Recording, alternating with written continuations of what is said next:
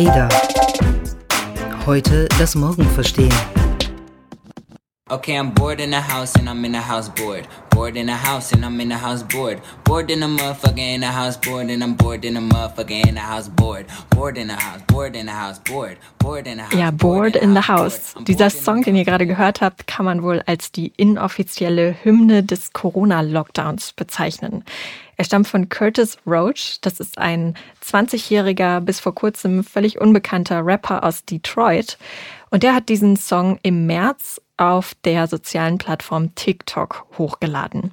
Und da ging dieser Clip sehr schnell viral. Tausende Nutzerinnen und Nutzer, die sich in den eigenen vier Wänden damals gelangweilt haben, haben diesen Song genutzt als Soundtrack für ihre eigenen TikTok-Videos, in denen sie im Bademantel durch ihr Haus getanzt sind oder mit Toilettenpapier jongliert haben.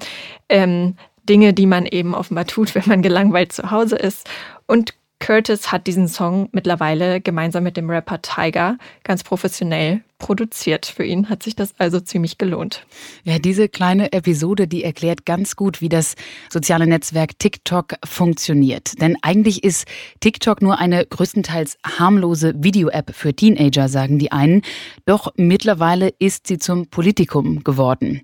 Donald Trump will sie in den USA verbieten, beziehungsweise eine Übernahme durch einen amerikanischen Konzern erzwingen. Und wie es dazu kam und worum es bei der Debatte um TikTok wirklich geht, darüber wollen wir heute reden. Und wir, das sind Lea und Milena. Bevor es losgeht, erst einmal eine kleine Nachricht von unserem Sponsor. Dieser Podcast wird präsentiert von EY. Cybersecurity, Analytics und künstliche Intelligenz. Wer die digitale Zukunft der Wirtschafts- und Finanzwelt mitgestalten will, ist bei EY an der richtigen Adresse. EY bietet spannende Einstiegsmöglichkeiten für Digitaltalente. Mehr Infos findet ihr auf www.de.ey.com slash digital movement. Ja, man könnte fast sagen, Cybersecurity, Analytics und künstliche Intelligenz, darum geht es auch bei TikTok. Und wir wollen uns das zunächst einmal genauer anschauen für alle die, die die Plattform vielleicht noch nicht ausprobiert haben. TikTok ist im Grunde eine Kurzvideo-App. Mit der kann man also Videos zwischen 15 bis 60 Sekunden Länge erstellen und dann mit sehr vielen illustren Filtern nachbearbeiten und dann sehr schnell und sehr effizient und vielfach teilen. Und wie in anderen sozialen Netzwerken auch, kann man anderen Usern folgen, aber das ist in diesem Fall nicht unbedingt das Herzstück. Das Herzstück der App ist der personalisierte For You-Feed, in dem virale Nutzervideos präsentiert werden ob man diesen Usern folgt oder eben auch nicht. TikTok gehört zu den wenigen Gewinnern der Corona-Pandemie. Ende April knackte die App die Marke von zwei Milliarden Downloads und beendete damit das beste Quartal aller Zeiten. Und laut der Analytics-Firma Sensor Tower wurde TikTok im Juni 2020 mehr als 87 Millionen Mal installiert. Nur mal als Vergleich, das ist doppelt so viel wie im Juni des Vorjahres. Sie ist damit also die Non-Gaming-App mit den höchsten Downloadzahlen weltweit weit. Am meisten Downloads gab es in Indien und in den USA. Und warum das ganz besonders interessant ist, dass es ausgerechnet diese Länder sind, das hört ihr gleich noch. Zuerst wollen wir aber erstmal darauf eingehen, warum TikTok eigentlich so wahnsinnig erfolgreich ist momentan. Das hat viele Gründe. Einer davon ist, dass dort wirklich noch eine sehr junge Community unterwegs ist. Also wirklich User, die unter 25 sind, was ja bei sozialen Netzwerken wie Facebook zum Beispiel nicht mehr der Fall ist. Da ist ja schon seit einigen Jahren eher die Elterngeneration der jungen User unterwegs. Dann ist TikTok sehr niedrigschwellig. Man kann es sich runterladen und quasi sofort loslegen. Ähm, kann die App übrigens auch sofort nutzen, ohne sich als User zu registrieren. Und man muss nicht im Vergleich zu Instagram zum Beispiel, wo alles sehr inszeniert ist und die Bilder sehr bearbeitet wirken, ist TikTok noch sehr authentisch und ja, setzt sich wirklich aus sehr einfachen Home-Videos zusammen. Und dann ist es natürlich die App selbst, die verschiedene sehr beliebte Features anderer sozialer Netzwerke in einer Plattform vereint. Also man hat die Möglichkeit, Videos zu machen, ein bisschen wie bei Snap. Man kann gleichzeitig aber Filter darüber legen wie bei Instagram.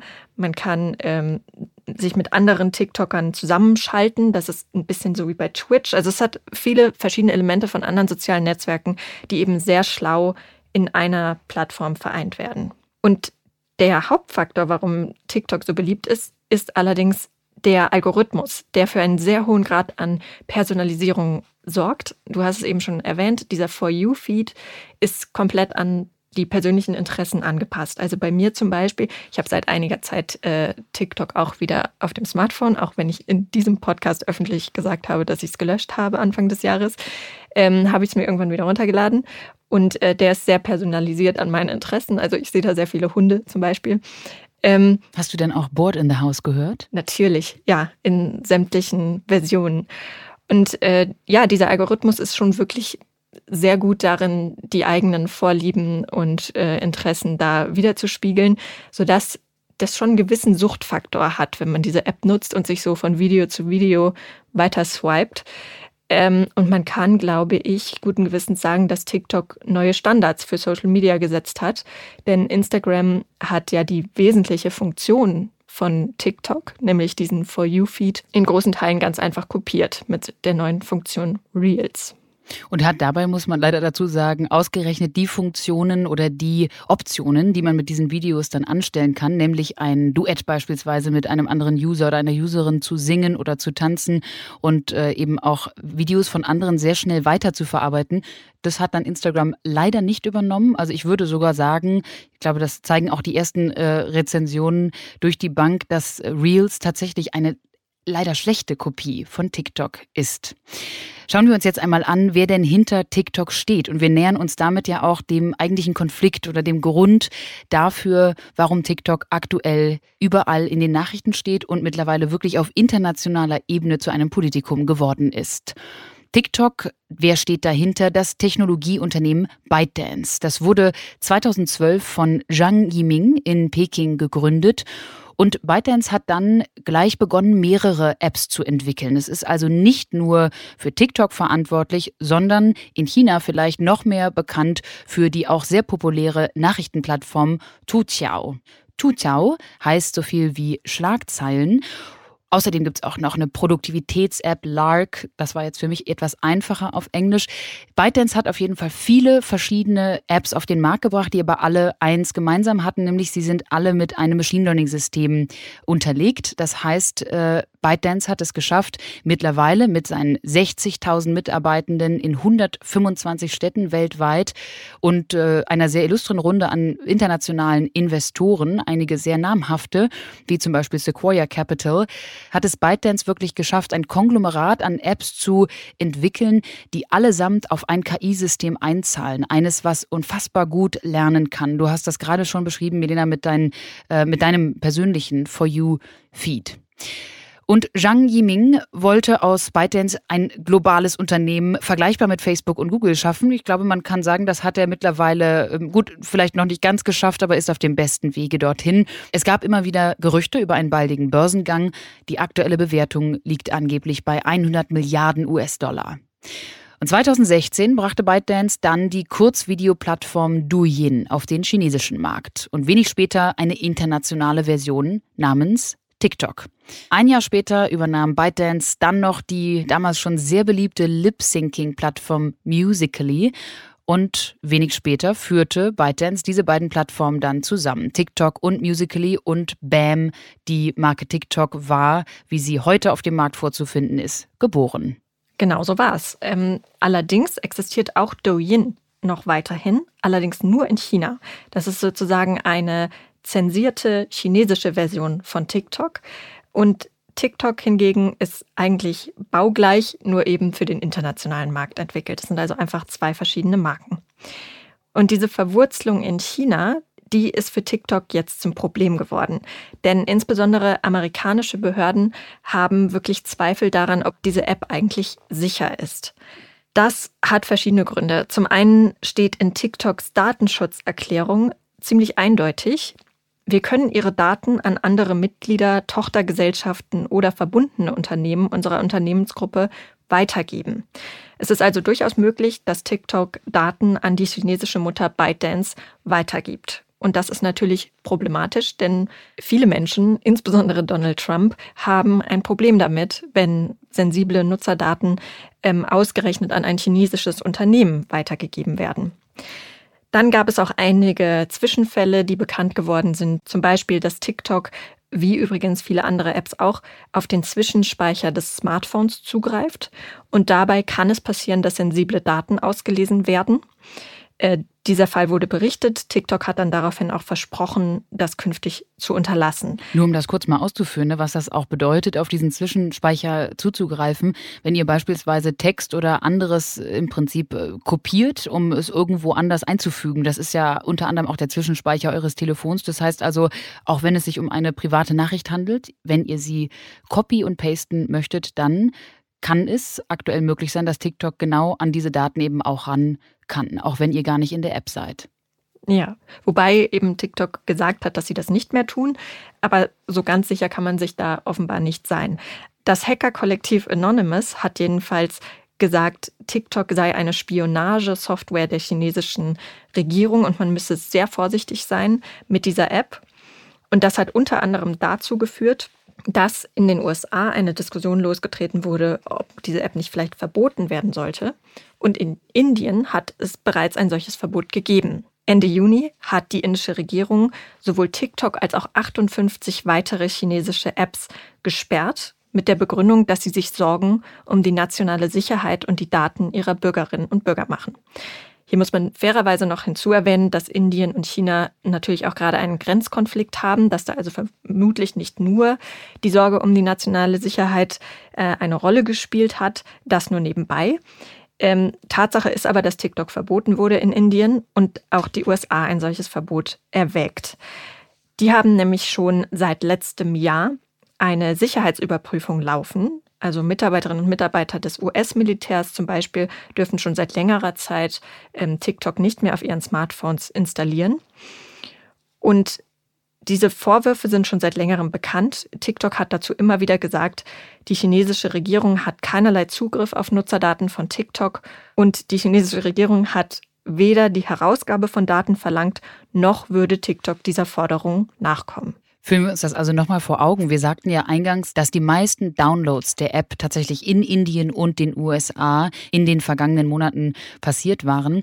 Und nun ist TikTok also in Indien bereits gesperrt und steht in den USA augenscheinlich kurz davor. US-Präsident Donald Trump scheint jedenfalls überzeugt, dass TikTok ein Sicherheitsrisiko darstellt. Nun muss man dazu sagen, dass es womöglich auch mit in seine Motivationslage reinspielt, dass TikTok-User für ihn eine ganz schöne Blamage kreiert haben. Und zwar hat er vor einigen Wochen ja eine gesundheitlich fragwürdige in der aktuellen Situation Rallye in Tulsa gegeben und Damals, kurz davor, haben einige TikTok-User auf der Plattform dazu motiviert und dazu ermuntert, dass sich doch ganz viele Menschen Tickets kaufen sollten zu dieser Tulsa Rally und dann einfach nicht hingehen sollten. Es wurde also über ein ähm, relativ Grassroots-Movement auf äh, TikTok organisiert und deshalb, so scheint es jedenfalls, kam es dazu, dass bei der Tulsa Rally von Donald Trump Tausende Sätze äh, in der eigentlichen Convention Hall leer geblieben sind, was, wie wir ja wissen, bei seinem ausgeprägten Ego, glaube ich, eine schwierige Situation für den US-Präsidenten darstellte, weil das visuell natürlich erstmal ein, eine Niederlage für ihn war. Das nur nebenbei, denn offiziell sagt natürlich das Weiße Haus und auch unter anderem Außenminister Mike Pompeo, dass es sich hier um Sicherheitsrisiken handelt. Und nun hat Donald Trump deutlich angesagt, er würde die App in den USA verbieten. Sie könne nur weiterhin erlaubt sein, wenn sie von einem amerikanischen Unternehmen gekauft würde. Anfang August hat er genau Folgendes dazu gesagt. Here's the deal. Uh, I don't mind if, uh, whether it's Microsoft or somebody else, a big company, a secure company, very, very American company, buy it. I set a date of around September 15th, at which point it's going to be out of business in the United States. Maybe a deal is going to be made. It's a great asset.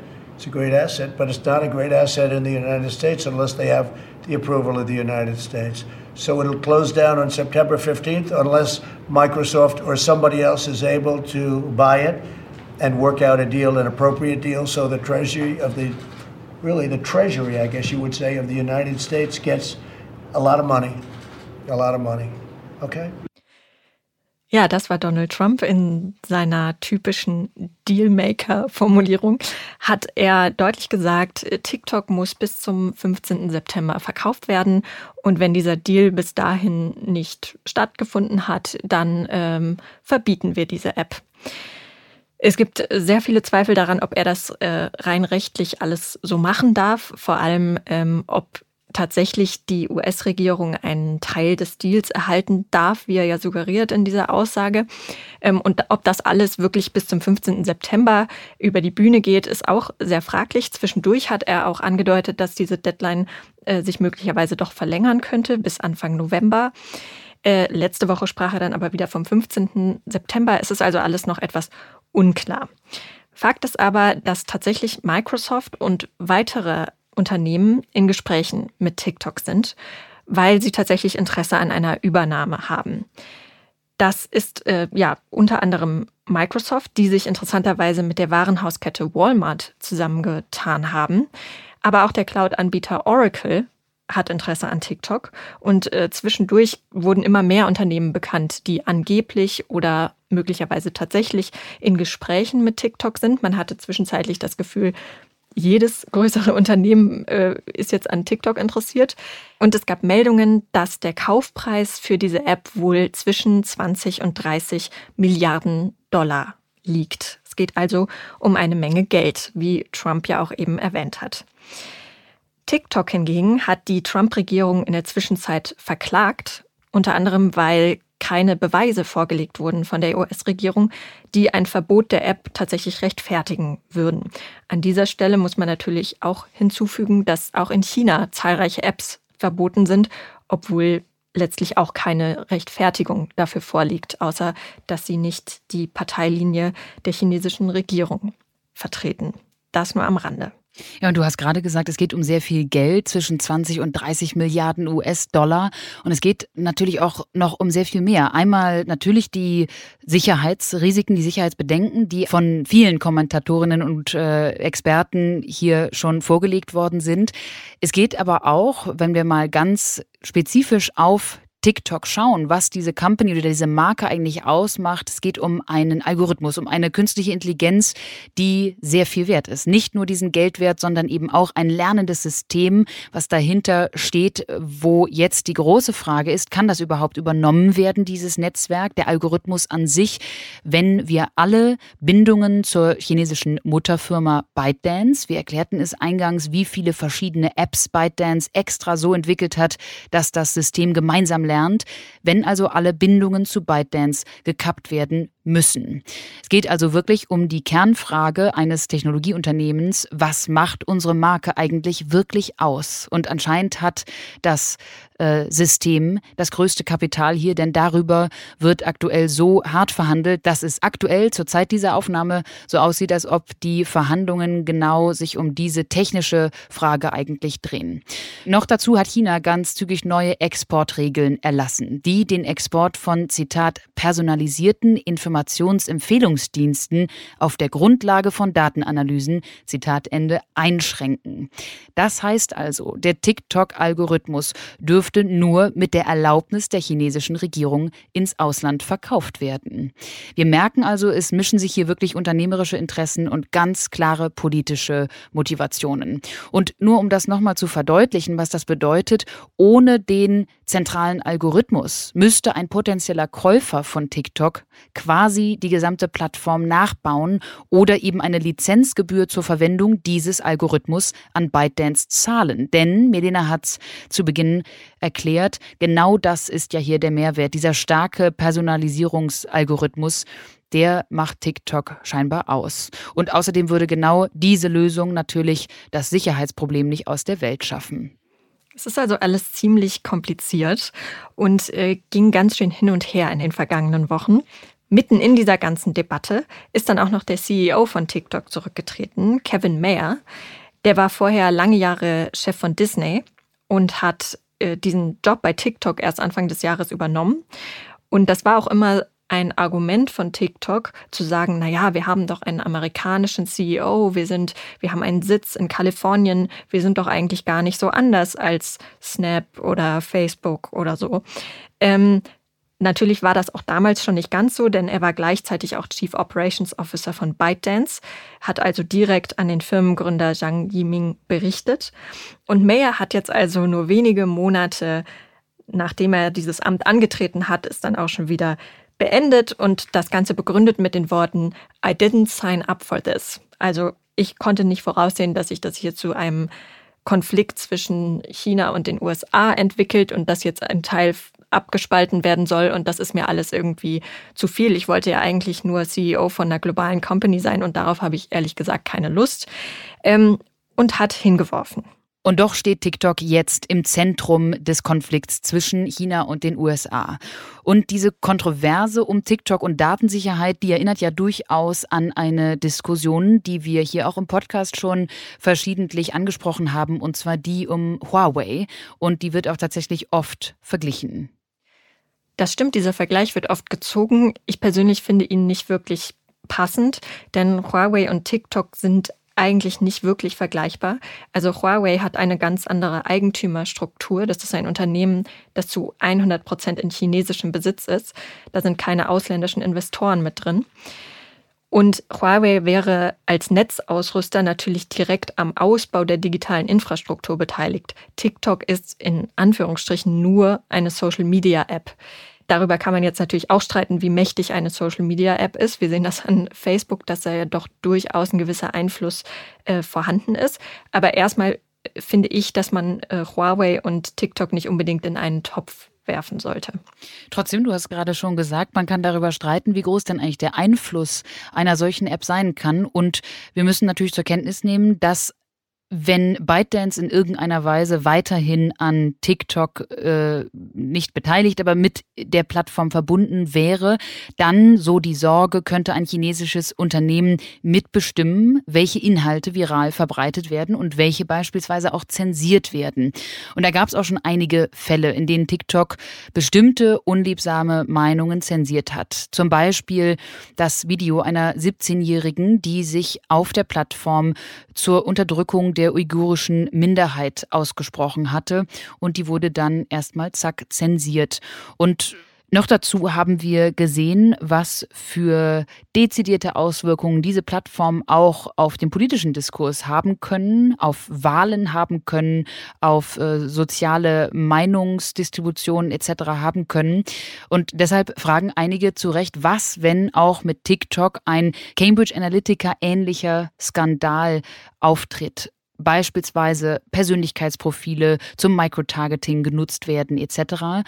Was, wenn wir da letztendlich so sind in dieser Konstellation mit der chinesischen Regierung ja dann doch immer die Bedenken, ist es eben ein politischer Apparat, der dahinter stehen könnte und Einfluss ausüben könnte. Das schließt tatsächlich auch ganz gut an an die Podcast-Folgen, die wir jetzt zuletzt gemacht haben, wo es ja darum ging, möchte man eigentlich, dass ein einzelnes Unternehmen einen so großen Einfluss auf die Meinungsbildung hat. Wenn wir schon Bauchschmerzen damit haben, dass ein Unternehmen wie Facebook sehr großen Einfluss auf die Meinungsbildung hat, wie sieht das dann erst mit einem Unternehmen aus, das in China verwurzelt ist? Im Prinzip kann ein solches Unternehmen dann schon durchaus mitbestimmen, welche Inhalte viral verbreitet werden, eine große Reichweite bekommen und welche vielleicht untergehen und nicht gehört werden. Ich glaube, wir müssen nur wirklich da immer die Linie ziehen. Also ich weiß nicht, wie du es hältst. Du sagst ja, du hast TikTok auch wieder äh, auf dein Handy geladen. Ich glaube, genau wie du gerade gesagt hast, es gibt ja genügend Bauchschmerzen auch bei vielen anderen Unternehmen oder sagen wir mal bei vielen anderen Plattformen aufgrund der unternehmerischen ähm, Ausrichtung, die dahinter steht und auch aufgrund der Entscheidungen, die mitunter schon gefällt worden sind. Also Beispiel Facebook und Einfluss auf verschiedene Wahlen und auf Genozide etc. Da gab es schon sehr viel Kritik und viele Menschen, die sich dann auch gegen die Plattform entschieden haben, inklusive der Sprecherin. Das bin ich.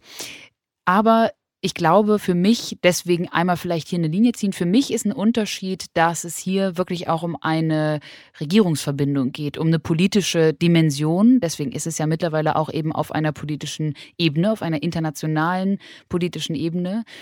Denn das ist natürlich auch von der Machtdimension, die dahinter steht, nochmal was ganz anderes. Wenn eine chinesische Regierung mit ihrem Überwachungsapparat, der ja selbst auch mit ordentlich KI gefüttert wird, dahinter steht und womöglich, auch wenn das Unternehmen andere Aussagen trifft, dort mitfungiert, dann ist das für mich nochmal eine, eine andere Sicherheitslage. Ich habe TikTok auch mir angeschaut, auch tatsächlich die For You-Page etc., habe mich aber nicht registriert. Also habe meine Daten nicht äh, gegeben, sondern wollte mir den Algorithmus, der übrigens auch so ja sehr gut funktioniert, nur darauf basierend, welche Videos du dir länger anguckst als andere. Und ich fand das wahnsinnig interessant, wie schnell das ging. Innerhalb von wenigen Minuten merkte man, dass das äh, sich auf äh, einen einstellte. Und trotzdem ist es keine App, der ich meine, noch nicht mal meine E-Mail-Adresse geben würde. Ja, ich habe TikTok auch sehr wenige Daten von mir gegeben. Also natürlich eine E-Mail-Adresse, die brauchte ich für die Registrierung. Habe da aber so eine ähm, haben wahrscheinlich viele Menschen so eine Spam-E-Mail-Adresse, die ich für solche Zwecke so eine Burner, verwende. Burner, kein Burner-Phone, du hast eine Burner-E-Mail-Adresse. Burner-Mail, genau. Ähm, aber ja, ich versuche da auch ähm, vorsichtig mit umzugehen und ich kann auch noch nicht garantieren, ob ich die ewig auf meinem Smartphone behalte. Ähm, momentan muss ich sagen, äh, fasziniert mich diese App einfach sehr. Ich empfinde sie aber auch als unheimlichen Zeitfresser. Und ich musste mich natürlich jetzt ja auch zwangsläufig äh, viel damit beschäftigen, allein schon für diesen Podcast. Aber ich merke schon auch, dass ich es ein bisschen als Ausrede nutze, um viel Zeit mit dieser App zu verbringen. Das äh, gebe ich schon zu. Ich finde aber auch interessant, dass es hier in Deutschland noch gar nicht so eine wirklich hitzige Diskussion um TikTok gibt, wie es sie jetzt in den USA gibt. Natürlich dort ja auch losgetreten von Donald Trump. Aber ich empfinde das gar nicht so, dass TikTok wahnsinnig kontrovers diskutiert wird, höchstens mit Blick auf ähm, Schutz von Minderjährigen und auch ein bisschen zum Thema Datenschutz. Aber diese ganze sicherheitspolitische Dimension sehe ich gar nicht, dass das großartig thematisiert wird. Im Gegenteil, die Stadt Frankfurt zum Beispiel wirbt offenbar darum, äh, europäischer Standort für TikTok zu werden. Äh, TikTok ist sehr aktiv in der Lobbyarbeit in Brüssel. Ähm, in Dublin bauen sie jetzt ein riesiges neues Datenzentrum. Also sie sind, glaube ich, sehr bemüht darum, äh, hier in Europa im Vergleich zu den USA eben ein sehr positives Image aufzubauen. Und äh, ich habe den Eindruck, dass es auch funktioniert. Also ich sehe nicht, dass es eine große öffentliche Ablehnung gegenüber dieser App gibt. Und zusätzlich noch zu der sicherheitspolitischen Debatte, die ja in Amerika eben geführt wird, aber da gebe ich dir recht, in Deutschland noch recht wenig, gibt es ja auch noch eine technologische oder vielleicht sogar eine philosophische Dimension, die sich damit beschäftigt, dass wir, sollte es zu dieser Ablösung von TikTok vom Mutterunternehmen ByteDance kommen, haben wir ja die Lage, dass eine App in einer ganz bestimmten Region komplett anders funktioniert und ganz anders auch zensiert wird und auch ganz anders geführt wird als eben andere. Dazu muss man sagen, das macht China schon in gewisser Weise seit langer Zeit, denn sie haben Facebook, Google etc. schon lange verboten und haben schlicht eigene Unternehmen und eigene Plattformen in diese Richtung entwickelt. Ich will damit nur sagen, es kommt ja zu einer gewissen Aufspaltung auch des Internets, wenn wir anfangen, aus verschiedenen politischen Motivationen, einige ja vielleicht zu Recht, aber einige dann womöglich auch, wir erwähnten es vorhin, aus Trumps äh, persönlicher politischer äh, Idee heraus, wenn wir anfangen aufzuspalten, und zwar ja auch das Internet aufzuspalten. Wir haben da schon vor einiger Zeit darüber gesprochen, dass es äh, Bedenken gibt, dass sich das gesamte Internet in ein chinesisches und in ein westliches Internet aufteilt. Und das ist ja durchaus auch Teil dieser Geschichte, dass sich hier eine Spaltung von technologischen Welten auftut. Und auch darüber läuft ganz offensichtlich noch nicht die nötige Debatte ab. Ja, und die wäre aber tatsächlich, wie du sagst, dringend nötig. Und genau deshalb machen wir auch in drei Wochen eine Podcast-Folge dazu, die sich genau mit diesem Phänomen des Splinternets und Chinas Plan der Neuerfindung des Internets beschäftigt. Da werden Daniel und Miriam drüber sprechen und diese sehr notwendige Debatte nochmal anstoßen. Wir hoffen jedenfalls, dass ihr die letzten 30 Minuten euch nicht gelangweilt habt und bored in the house wart oder wo auch immer ihr diesen Podcast gehört habt. Und weil es so schön war, hören wir zum Abschluss nochmal rein. Okay, I'm bored in the house and I'm in the house bored. Bored in the house and I'm in the house bored. Bored in the motherfucker in the house bored and I'm bored in the motherfucker in the house bored. Bored in the house, bored in the house bored. Bored in the house, bored in the house bored. I'm bored in Das war der ADA Podcast Heute das Morgen verstehen. Der wird übrigens entwickelt von der gesamten ADA Redaktion, ein Teil der Handelsblatt Media Group. Produziert werden unsere Folgen in Düsseldorf von unserem Tonmeister Julian Stephan. Wenn ihr unsere Arbeit unterstützen möchtet, dann könnt ihr das am besten, indem ihr unser ADA Magazin abonniert und dem Podcast bei iTunes eine Handvoll positiver Sterne verleiht. Mehr Informationen gibt's unter join-ada.com.